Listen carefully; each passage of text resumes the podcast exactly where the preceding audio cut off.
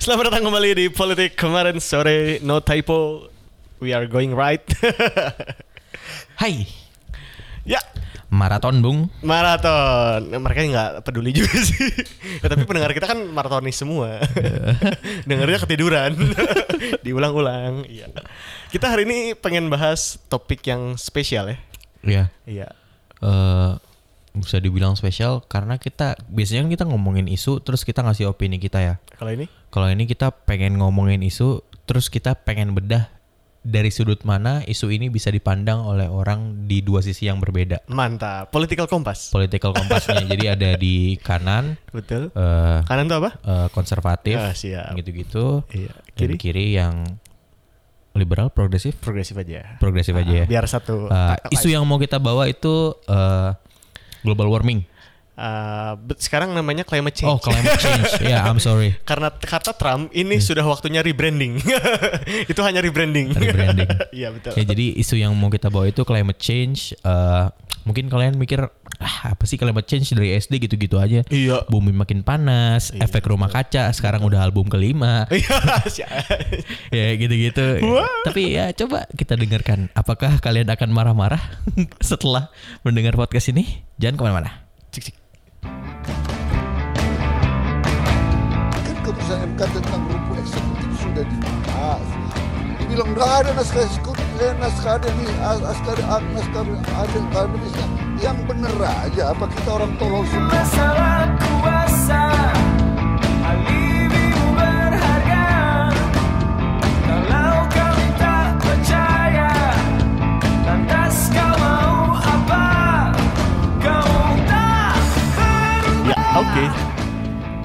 pengen memberikan salut respect dulu sih Ke?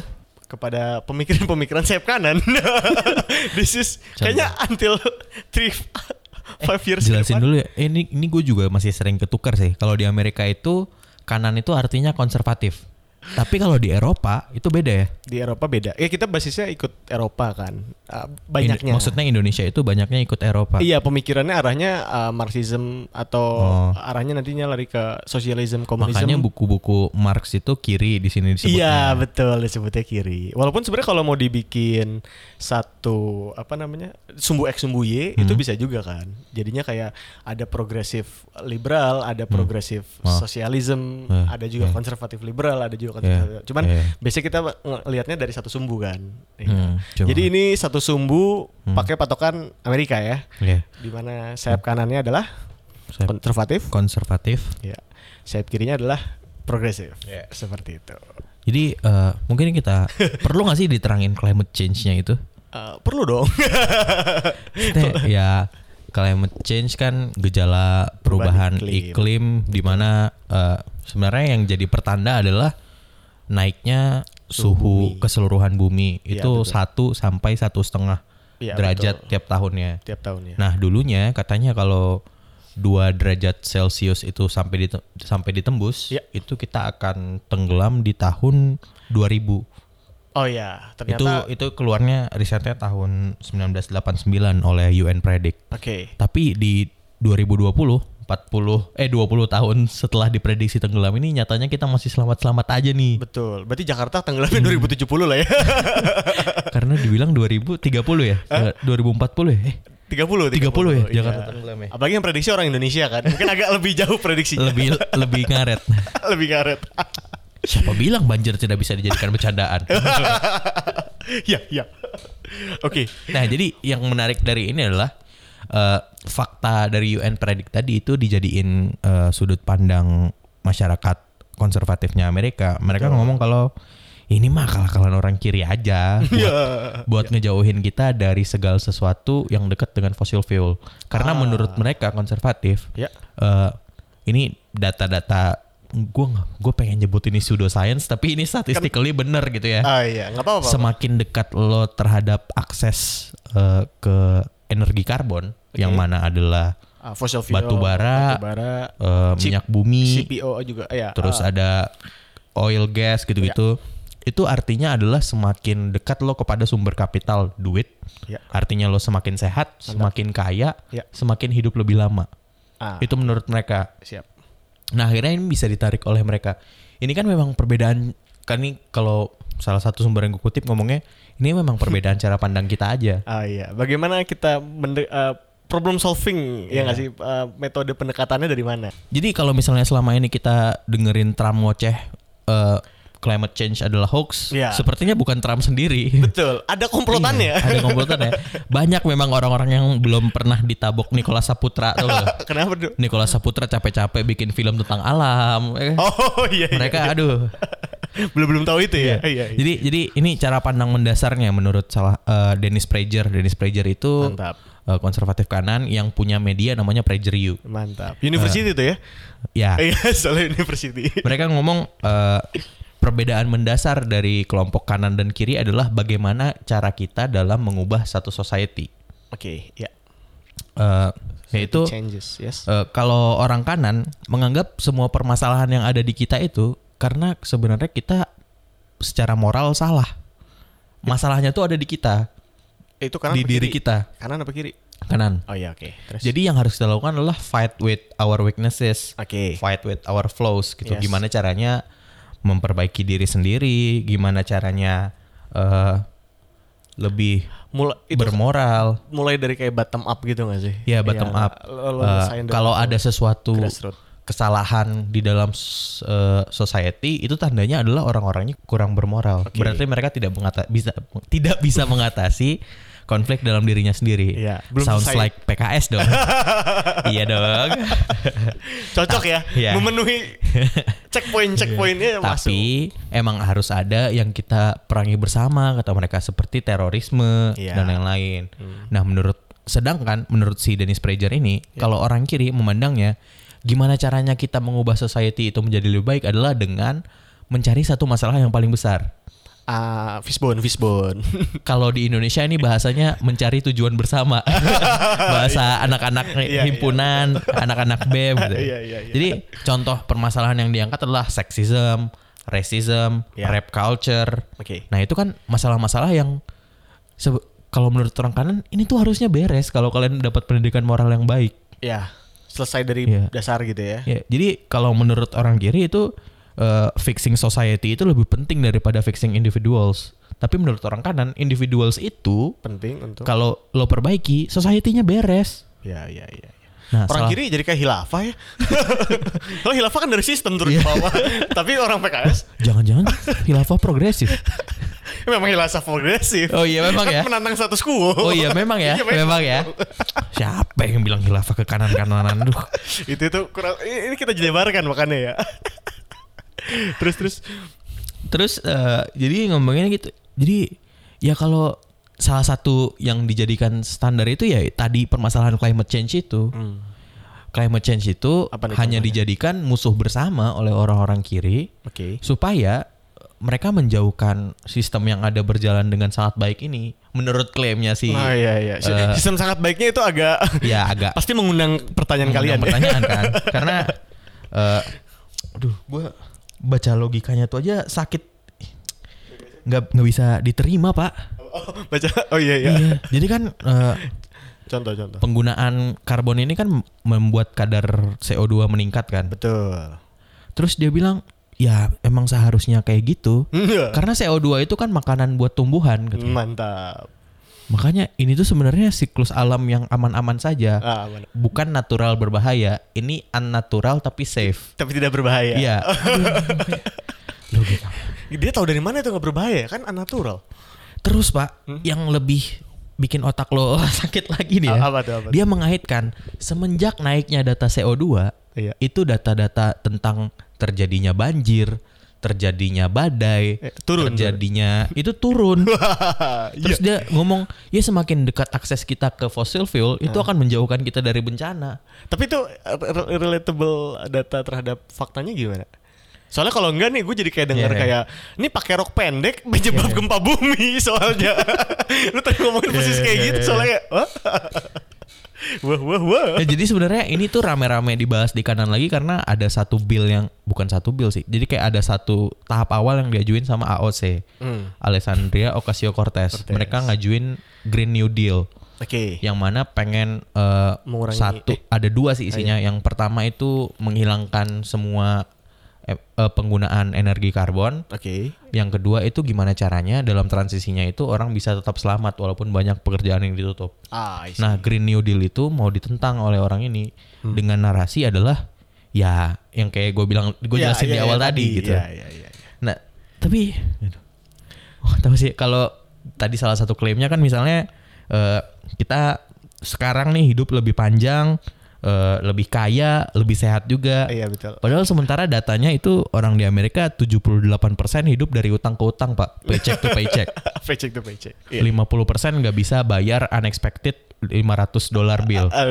Oke, oke, oke. Terus eh, life expectancy itu menurun tiga tahun berturut-turut. Tiga tahun terakhir berarti. Tiga tahun berturut-turut, ya. Oh iya ya, oke, siap. Dan ini gimana bisa ngomong? Ta- tapi kalau lihat bigger picture-nya hmm, ini- satu lagi, satu lagi. Oh, iya, satu Dia lagi. ngomong CO2 adalah makanan tumbuhan. Tumbuhan mana? Amazon kan dibakar ya. yang mana yang mau memakan CO2? BTW, saya pikir Anda membawakan sayap kanan ingin mempromosikan. Tadinya begitu dong. Setelah saya melihat, karena kan saya dua dua tiga bulan belakangan nontonnya Andrew Yang ya pak ya. oh iya, betul. Ketemu yang kayak gini tuh pengen, aduh, Makin susah ya. makin susah pak. iya, iya betul. Ini biasanya harus ada Faris kalau kayak gini ya. Iya. Dia yang bisa menjauhkan sentimen, walaupun sekarang mudah marah ya. eh, iya betul. Mudah menggerutu ya. Mudah menggerutu. Iya, iya.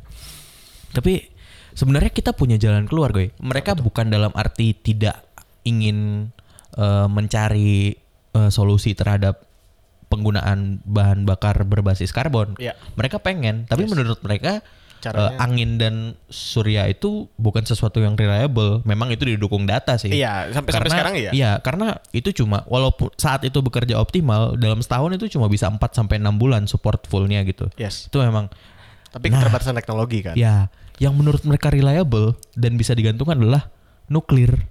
Sesuatu yang justru Saya ter- ditolak, Saya tersanjung sekali. ditolak Oh, iya. oleh orang-orang kiri. Betul. Karena Oleh- dianggap berbahaya. Karena dianggap berbahaya oleh Greenpeace, oleh Iya. WWF. Jadi nggak ada jalan tengahnya. Karena nuklir itu kan sebenarnya sama kayak prinsip kerjanya sama kayak coal ya, batu bara ya. Ah, pada saat masuk ke generatornya. Eh, bukan karena dia sesuatu yang kita cari terus bisa kita timbun.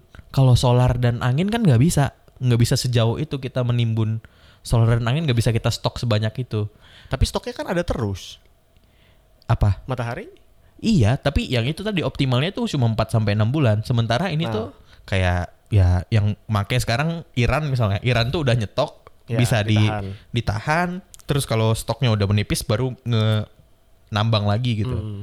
Se- Sebenarnya kalau lari ke surya segala macam itu kan pengaruhnya walaupun 4 sampai 6 bulan tapi karena teknologinya efisiensinya rendah. Hmm. Ya, efisiensinya kan. Nah, rendah. Jadi mm, kalau efisiensinya ditinggiin sebenarnya 4 sampai 6 bulan bisa nutup yang lain kan. Dan Elon Musk sendiri yang bilang sem- se- selama eh, kapital insentifnya belum 10 kali lipat, belum Iya. akan ada investor yang mau Yes. pindah ke sana gitu. Ya, Eh, eh, ya penerapan teknologi di awal pakai itu Kruger kan emang berat juga kan yang Iya. Ya ya.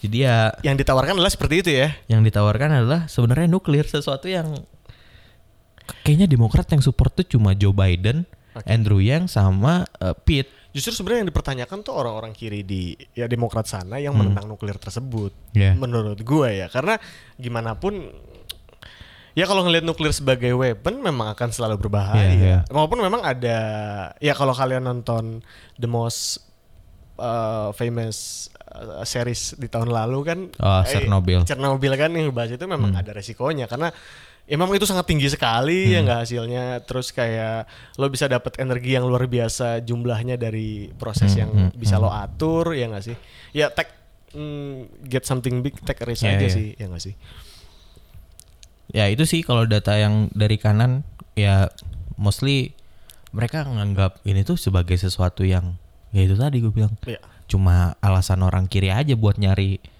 Uh, Bigger- anti fuel Iya. apa tadi fossil fuelnya ya Fossil fuelnya. anti- anti fossil fuelnya iya. yang mana gue eh karena kan banyak lobbyis yang dari old money ya Iya, iya, yang iya. dari minyak yang dari batu Iya. bara industri Dan- sangat terganggu di Iya, sana. Iya. dan terganggu. Dan kalau itu ya mau nggak mau ngirim uang ke kanan dong. gue udah negatif thinking mulu nih. Gue belum bisa dapat pencerahan, Ah, iya. pak. So- soalnya ini nih kita lari ke sumber yang lo uh, referensikan ya, Iya. PragerU itu. Iya. ya. Jadi kayak PragerU itu ternyata ini tidak ya gimana dong? Kita tahu bahwa hidup ini ada konflik of interest. Iya. Tidak berminat eh tidak ini apa untuk apa namanya logical fallacy-nya eh, ad hominem. Oh. Iya, tapi memang PragerU ini ternyata donor terbesarnya adalah uh, Filk bersaudara, Filk Brothers. Oh. Filk Brothers itu adalah pengusaha besar di bidang oil and gas. Ya, yang terlibat uh, pembangunan jalan tol di Miami dan lain-lain itu juga kan? ada juga ya, gue nggak tahu. iya, nah iya. ya, ada ada di sana. Terus kayak Oh, jangan-jangan jalan tol di Indonesia Phil Brothers juga, Pak. Wah kurang paham ya. Iya. Tapi emang kita kan kalau kita lihat di Indonesia nih terutama Hmm. ya di RPJM eh, terutama untuk apa namanya sebaran energi nasional sampai tahun 2025 kita kan awalnya pakainya minyak Hmm. minyaknya tidak minyaknya bermasalah maka kita mau ganti ke kita kan nyikatnya EBTKE kan Iya. energi baru dan terbarukan tapi pada saat ke EBTKE ya tadi sama masih belum reliable kan pada akhirnya yang dijadikan transisinya adalah batu bara Iya. nah makanya sekarang batu bara berjaya itu kan karena Hmm. dianggapnya untuk transisi kan tapi melihat progresnya sampai saat ini 2025 itu kan tinggal lima tahun lagi Iya. Kalau ngelihat progres dari tenaga angin, tenaga surya, tenaga nuklir, bahkan air mikrohidro Hmm. Yeah. segala macam, kayaknya 2025 masih nggak akan kekejar. Tapi ada transisi ini kan, Nah, masalahnya kita punya timeline, Pak. betul. Kalau menurut eh, kongresnya si saintis-saintis peduli lingkungan Nah, ini, nggak usah gua labelin lah gitu.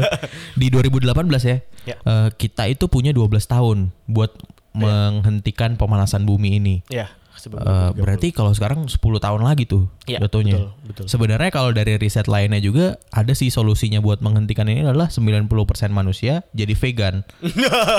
itu menghentikan emisi karbon sehingga kita bisa aman. Ah, dan itu metan juga Iya. ya, iya sih? Karena satu kampung eh, berhenti makan daging da- olahan daging-dagingan itu Ya. sama dengan menghabiskan dua tahun di mobil katanya Pak. Iya iya iya betul. ada risetnya itu. Iya iya. Masalahnya ya kalau lari ke gas metan tadi masalah perdagingan kan bahkan lahannya. Susah dong, nggak bisa. pun iya betul. kalau lo nggak bisa maksa orang buat pakai electric car di electric car dibanding mobil sederhana, gimana bisa lo Ah, ngatur betul. Gaya makan? It- gitu? itu tuh oh iya dan lingkaran setan lagi karena pada akhirnya electric car juga belum reliable ya kan Iya, iya. Nah, muter aja terus ke sana kita perlu universal basic income jauh sekali nggak ada yang udah deket itu Dan sebenarnya yang lebih menakutkan lagi karena negara sebesar Amerika itu cuma berkontribusi 15% Pak terhadap Uh, emisi global. eh emisi global CO2 Iya, berarti iya. oh, iya. Itu dia cuma terlibat 50 15%. 15% dalam hal pengurangan Enggak, jadi penyumbang. dalam total nih 100% dia mereka cuma menyumbang 15% gitu. Iya, iya. Yang gede-gede itu justru negara berkembang di Afrika. iya betul yang sangat sulit ya Karena mereka dapat subsidi dari China kan Ya. buat coalnya. ya ya ya ya dan di Afrika itu laju deforestasinya juga luar biasa Luar besar. biasa. iya jadi kayak mereka pengen buka sebanyak-banyaknya buat nyetok sebanyak-banyaknya. Iya betul. Maka argumen tadi untuk CO2 untuk tumbuhan, tolong-tolong ya, tolong-tolong. Nah, bawa da- data dari sebenarnya gue udah bawa data dari kiri juga ya tadi ya. Iya, kayak lu dibabat abis juga semua sih. Jadi kayak tadi, soalnya gue pikir lu akan kayak pro kanan sekali, ternyata. Habis gue malas terdengar tolol di podcast gue sendiri sih gue. Kayak ini kenapa Dani minggu ini kenapa ya Tuh, kayak gini ya? susah kan bawa sayap kanan. Saya pernah bawa sayap kanan sekali, tidak bisa konservatif susah. Membawa sayap kanan. Tapi gue gue mau coba narik ke masalah global warmingnya itu sendiri tadi kali ya. Soalnya kayak pada akhirnya ini ini kayak ini salah salah satu argumen orang kanan juga ya. Jadi sebelum akhirnya mereka berdamai ke arah bahwa CO2 itu baik buat tumbuhan loh. mereka tuh menembakkan dulu bahwa CO2 tuh emisi terbesarnya itu dari gunung api, Ya. bukan dari manusia. Hmm. Iya. So ya it's natural, not unnatural. Hmm. Iya, yang mana ternyata itu didukung bukti fakta dan data. Ya. Emang eh, emisi karbon dioksidanya gunung api itu lebih besar daripada manusia. Iya. Kalau dihitung dari zaman Enggak, anggaplah tahunnya emisi karbon gunung api lebih gede ya. Ini tuh kalau diibaratkan makan kadar gula tergede kita itu bukan dari minuman tapi dari nasi dari nasi, misalnya. ya, ya. Tapi kan kalau lo makan nasinya tetap nyemilnya permen tiap 2 menit, Sama aja kan. itu jadi permennya dong yang bikin parah Iya. karena nasinya kan tidak terhindarkan dong. Bergeser ke sana. Iya dong. betul. Kenapa yang disalahin nasinya? Betul. Permennya dong. Betul. Dan yang paling penting sebenarnya data itu kalau ngambil ini contoh kayak data tahun 2018 ya. Itu di karbon dioksida yang diemi, diemisi oleh gunung api itu tuh 0,3 gigaton per tahun. Hmm. Manusia itu 37 gigaton per tahun. Artinya sebenarnya argumen itu juga udah patah juga dengan sendirinya. Ya. Ha-ha, terutama sebenarnya argu- itu tuh berubah karena mereka pakai argumen dari zaman Palestosen iya, dan iya. kawan-kawannya.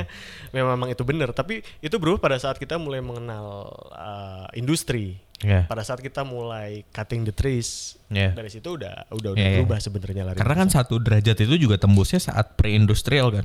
Ya betul. Hmm. Tapi nah itu juga yang menarik dan sebenarnya ini ada eh, ini kalau lari bahas ke teknis eh, global warming ya maksudnya eh, ini sebenarnya masuknya ke arah radikalisnya environmental. Ah, Eh, iya. Karena kan sebenarnya kalau dipecah dua gitu kan ada yang skeptis ada yang radikal kan. Iya. Nah yang radikal tuh sebenarnya banyak bilang kayak gini. Sebenarnya global warming tuh hal-hal yang memang normal terjadi. Kayak mungkin salah satu argumen di kanan tuh kan disebut satu derajat per tahun itu hal yang normal. Iya, kan. iya. Dan memang ini hal yang normal. Kayak dari titik tahun kita sekarang ke seribu tahun ke belakang Hmm. itu kalau dibikin grafiknya Iya. grafiknya tuh kenaikan suhu Iya. dalam sumbu Y terus sumbu X-nya adalah emisi karbon sama emisi gas metan Iya. itu tuh memang naik turun Iya. naik ka- kadang turun dan memang selalu ada global warming dan selalu ada global cooling Hmm. bahkan ice age pun kan itu salah satu Global cooling. Hmm. global coolingnya kan dan kita pernah mengalami global warming juga dan sebenarnya bumi baik-baik saja cuman masalahnya dulu nggak ada manusia aja sekarang kan Iya. Dulu nggak ada supplier tetapnya Iya pabrik. betul. Dalam artian kalau dulu global cooling atau global warming ya mungkin terdampak hewan-hewan aja kan. Iya. Sekarang kan yang terdampak uh, manusia-manusia cerdas, Iya. manusia-manusia bijak kan jadi panik. Sebenarnya kalau mau dibilang kayak oh berarti akan kiamat dong kalau global warming terjadi. Em, sepertinya tidak kiamat. Tidak. Mekah juga belum baik-baik aja kan karena kiamat akan dimulai dari Mekah ya. Oh iya betul. Danau Tiberias ada air ya. Iya. kayak gitu. Cuman uh, yang jadi problem itu kalau bahas si global warming itu sendiri kayak masalah salah satunya kita tuh sekarang harusnya lagi global cooling. Jadi kalau Oh, tadi bahasa timeline-nya timeline-nya natural harusnya- and naturalnya Hmm. kayak kita tuh harusnya lagi global cooling saat ini. Tapi ke- kita kita masuk red di mana kita adalah global warming. Makanya tadi kayak asumsi dari kanan ah argumen dari kanan bahwa ini adalah unnatural yang safe Hmm, hmm. itu cukup berat sih Ya. kayak gitu. Cuman balik dari sana, gue pengen narik ke satu kasus lagi dan ini di luar teknis Ya. ya. Kalau di kita nggak promosi research hasil video lu enggak ya? Nggak, yang menarik di situ adalah dia kan nutup tuh di videonya dan terakhir. Nanti lu bisa cek lah pada ya. Itu dua hal. Kalau lu ketemu saintis yang menyatakan sesuatu, ya nggak. Kita punya dua konklusi kita harus tanyakan eh, apa aja. Satunya kan what ya. Nggak tau gue kayaknya gue nggak kuat nonton sampai habis. ya.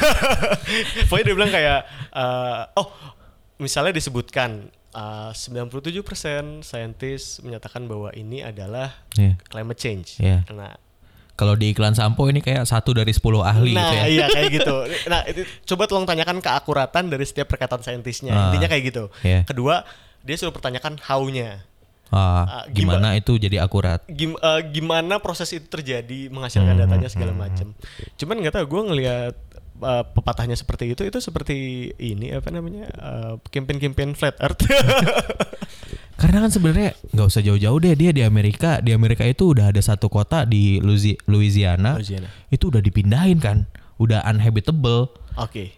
Emang eh, plannya adalah moving people to higher ground gitu. Ah ya oke. Eh, Udah udah nggak daya dukung lingkungannya udah nggak Iya. kuat ya. Iya, iya. Bahkan eh, New New York itu sea level. Ya. Terancam juga salah satu kota dengan kapital perputaran kapital tercepat di dunia terancam. Terancam. Ya betul betul betul. Terus eh, Portsmouth, eh, New Hampshire yang lagi rame nih karena bentar lagi pemilu Oh iya. juga udah kerendam. Jadi eh gue mau ngomong ini tuh kayaknya udah saatnya balik lagi ya karena gue nonton yang itu itu Nah, nih iya. pak. Udah saatnya kita mengubah sistem itu tight kepada sesuatu yang kita anggap penting gitu. Kayak misalnya eh, emisi karbon. Anda kiri sekali. yang Anda penting. Udah harusnya kita eh, bukan hanya mencabut subsidi terhadap karbon yang mana dilakukan selama ini. Hmm. Udah saatnya yang membakar karbon misalnya kita kasih denda Ah, semasa iya. transisi ini. Ya, ya, ya. Jadi udah lebih agresif ya. Udah lebih harusnya lebih agresif. Iya. Udah saatnya kita eh, measurement kita itu nggak cuma sekedar GDP lagi, nggak cuma sekedar pertumbuhan ekonomi. Iya, betul. Mohon maaf nih gue nih. Belum selesai itu ya. Iya. Iya, iya, iya, iya. Tapi kalau pen- pendekatan pandangannya masih pakai kanan kan nggak akan ketemu tujuan bersamaannya, iya nggak sih? Karena problemnya masih lihat Bisa. level Lo, terkecil. te- lo dekatin dulu dong eh, opini mereka yang mereka anggap masuk akal. Nuklirnya dikabulin. Selama nuklirnya lo tolak, Cari titik temu itu kan ya. yang paling dekat dia ke tengah kan Iya, tuh. iya, Nuklir tuh paling netral tuh dia. Ya diambil dong pak. Harusnya pelopor kita. Iya kalau nuklir Teh Anda nuklir saja teh Anda. Biar jadi ahli Enggak. nuklir. Saya yang kayak gini aja nggak lulus lulus ngambil nuklir. Aduh. Ah, betul betul. Ya, gue dapat kalimat dari mana ya? Eh, tapi ini kalimatnya mirip kayak himpunan banget tadi sih. Hmm. Ya disebut bahwa eh, orang-orang saat ini tuh sebenarnya orang-orang yang punya tujuan, Hmm. tapi banyaknya tujuan individu. Tapi kita kekurangan orang-orang yang bisa punya common goal. Itu dia dari gue nyari. Tujuan bersama tuh common goal kan? Enggak sih, gue gak setuju sama himpunan kayak gitu. Eh, enggak, eh, kenapa kenapa nggak setuju? Ya kalau kayak gini aja, ya RKUHP siapa sih yang eh, ngepalain sebagai tujuan bersama? Nggak ada. Common goal itu. Enggak karena masing-masing ngerasa itu tujuan individunya dia kan. Iya, dan jadi common goal Iya. kan? Iya. Salahnya common goal lo berarti karena tidak cukup personal buat tiap orang. Iya, tidak- Jangan salahin orangnya individualis dong. Makanya ada Pancasila. Bener dong. Kenapa ujungnya tie up ke Pancasila? Kan common goal berhasil untuk cukup personal ke setiap orang. Oke, Eh, eh, itu aja ya. mungkin itu ya. Iya. Iya betul. Eh, sulit membawa progres sayap kanan memang. Sulit. Iya. Kalau kalian ada referensi Iya. sekiranya podcaster dari sayap Atau kalau mau ada yang ngedebat, boleh ntar kita tayangkan setiap Selasa. Boleh Yo. kirim opininya aja. mantap. Heeh. Nanti kita kita playing role ya. Kita playing kita role. playing role. Enggak lah, rekamannya aja dikirimin. Oh, oh, jadi dia suruh bikin Rajin konten. banget kita bacain Oh dia suruh bikin konten. Iya, ini biar eh, terjadi engagement ya. eh, engagement. Lumayan lah. Oke kalau gitu sampai Itu jumpa ya. di episode selanjutnya. ya. Jangan lupa follow at kalau underscore kataku di Instagram Ya, dan at betul. kalau kataku di Twitter. Ya, Oke. at Birku. Mantap. Sponsor spesial setiap minggunya. Tiap minggunya. Oke, see you.